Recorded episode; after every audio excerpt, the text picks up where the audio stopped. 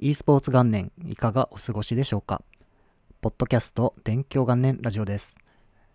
自分はヨッシーと申しまして、ネギタクというちょっと変わった名前の e スポーツニュースサイトを2002年から続けているものです。新しい挑戦として始めたこのポッドキャストですが、今回で10回目の更新になりました。少し振り返っていきたいなと思っていますが、まず10回目というですね、霧の良い数字までたどり着けてよかったなと思ってます。もともと喋るのが苦手で、それを克服するというような意味も含めて始めたことですが、10回目までできたというのはまず自分的にも驚いてますし、やってよかったなというのが今の気持ちです。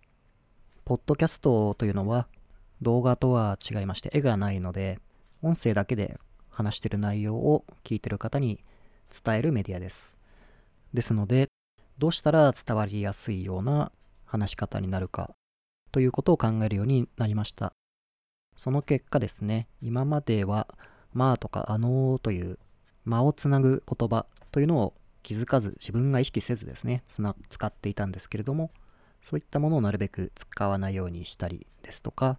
結論を先に言うとか、短い言葉で、短い文章っていうんですかね、で喋るということを意識して、自分でこのポッドキャストを聞き直して編集してる時も、あ、ここ短くした方が伝わりやすいんだなとか、そういう新たな発見があって、面白いなと思ってます。あとは続けていくうちに難しいなと思ったこととしては、自分はですね、このポッドキャストを聞いていただいている人の人数っていうのは、そんなに気にはしていないんですけれども、聞いてくれた方が自分がこう話した内容をですね、どう思ってくれてるのかなとか、その感触とか反応というのは気にしてるんですけれども、それがなかなかわからなくてですね、やってることとか言ってることが正しいのかなというのが、うん、不安という感じですかね、っていうのがあります。6回目だったと思うんですが、リーク情報との向き合い方というお話をしました。これは話題としては少しセンシティブというか、扱いが難しいお話だったかなと思います。ですので、反応というのは一体どうなるのかなっていうことをちょっと不安に思ったりしながら公開したものなんですが、実際のところですね、この反応というのは僕が見た限りではあの見つけられなかったです。ですので自分としてはですね、何か反応があるかなというちょっと期待も持っていたエピソードではあったのですが、それがなかったということで、聞いてもらえてるのかなとか、何かこう伝わるものがなかったというか、うまく伝わらなかったのかなとか、いろいろ不安になったというのが正直なところで、これは続けていっても大丈夫かなとか、そういうところまで、えー、気持ちとしてはいろんなことを考えました。ですが今になって当時のことをまた振り返ってみると、ポッドキャストをやっている中で自分としてこう期待しすぎているというか求めすぎている部分というのがあったのかなと思います。実際にですね、このポッドキャスト自体は自分が思ってるよりも多くの人に聞いていただいておりますし、エピソードを公開してツイートしたらそれをリツイートしていただいたり、エピソードですね、紹介してくれる方がいたり、あとは以前ですね、ツイッチで自分が作ったインタビュー記事を振り返る配信をしたのですが、そちらででくんこさんと呼ぶのかな？という方が、あの、ポッドキャスト聞いて、そのお話共感しましたというようなコメントをしていただいて、聞いてくれてる方がいるんだと分かって、とても嬉しくなりました。あと最近ですと、ふがなわさんですかね、という編集者の方が、全部聞きましたとツイートをしていただいていて、これもすごくありがたいなと思いました。こういった皆さんが聞いていただいたり、反応していただいたりということを通じて、今では前向きな気持ちで、ポッドキャストをやるということを考えられるようになりました。期待しすぎとか求めすぎていたかなという話をしましたが、これに関連してですね、思い出したエピソードというのがあります。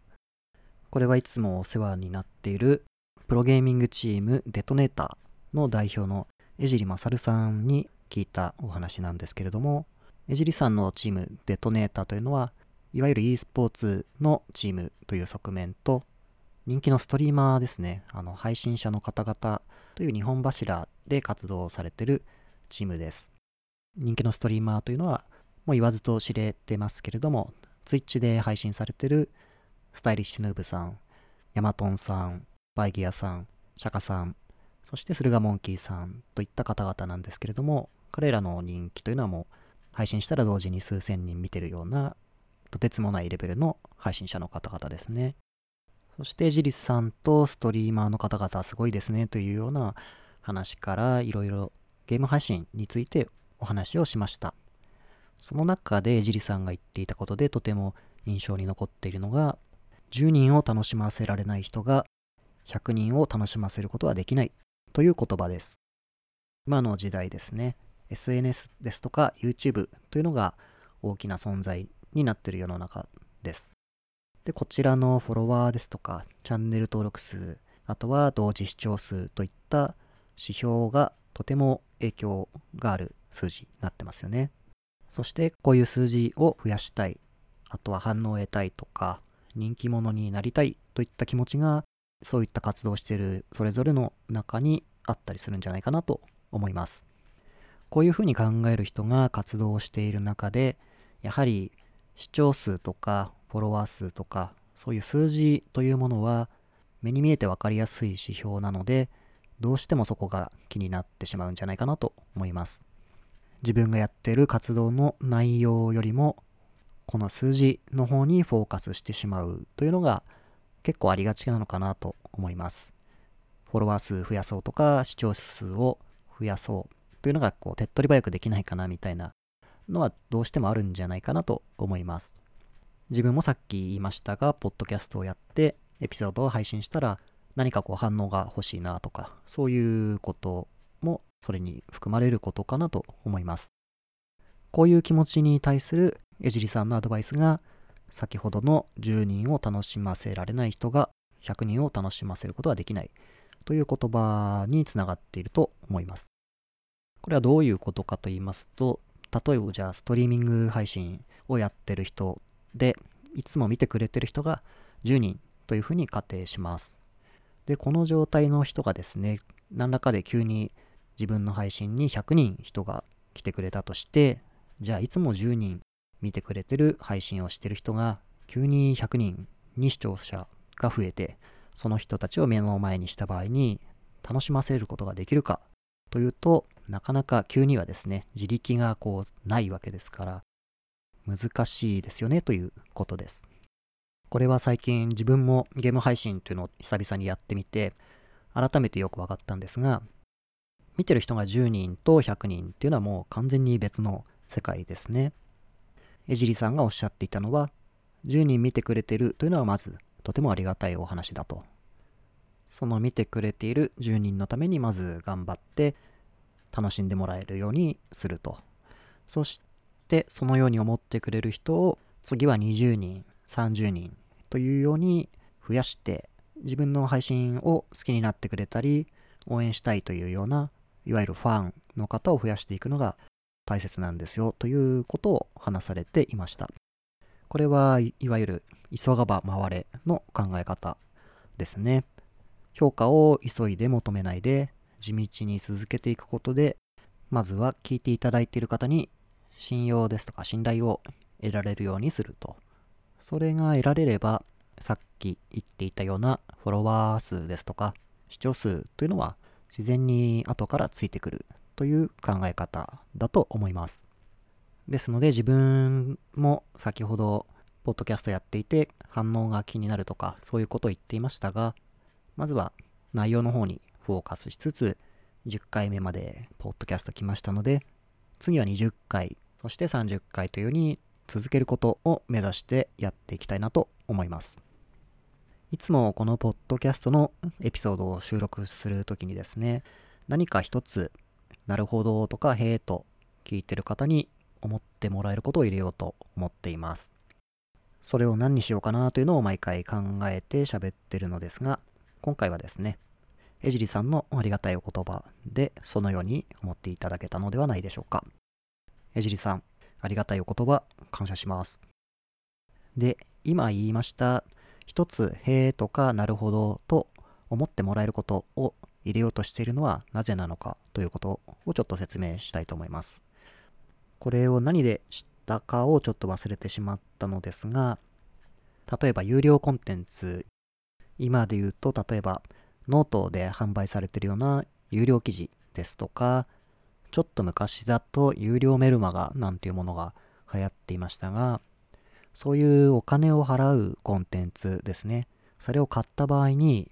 何かこう一つ、へえとかなるほどみたいな形で自分にとってですね、プラスになる内容というのがあると、購入者というのはですね、満足してくれるんだそうです。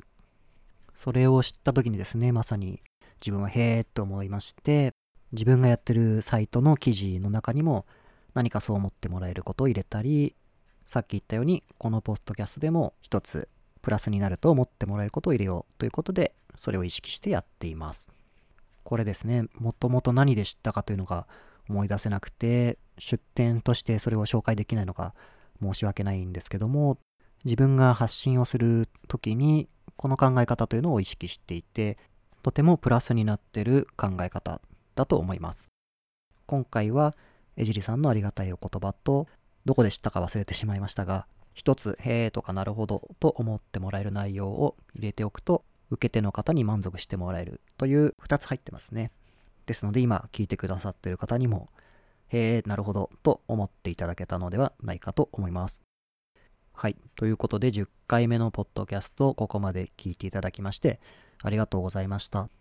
今聞いていただいているプラットフォームでフォローやチャンネル登録していただくと更新通知が届きますのでぜひよろしくお願いします。Twitter アカウントでも更新のお知らせをツイートしているので、こちらもフォローしていただけると嬉しいです。感想などツイートしていただける際には、ハッシュタグ電狂元年ラジオをつけていただいたり、エピソードのお知らせのツイートを引用リツイートして何か書いていただくなどでもとてもありがたいです。それではまた11回目のポストキャストでお会いできたら嬉しいです。ここまで聞いていただきありがとうございました。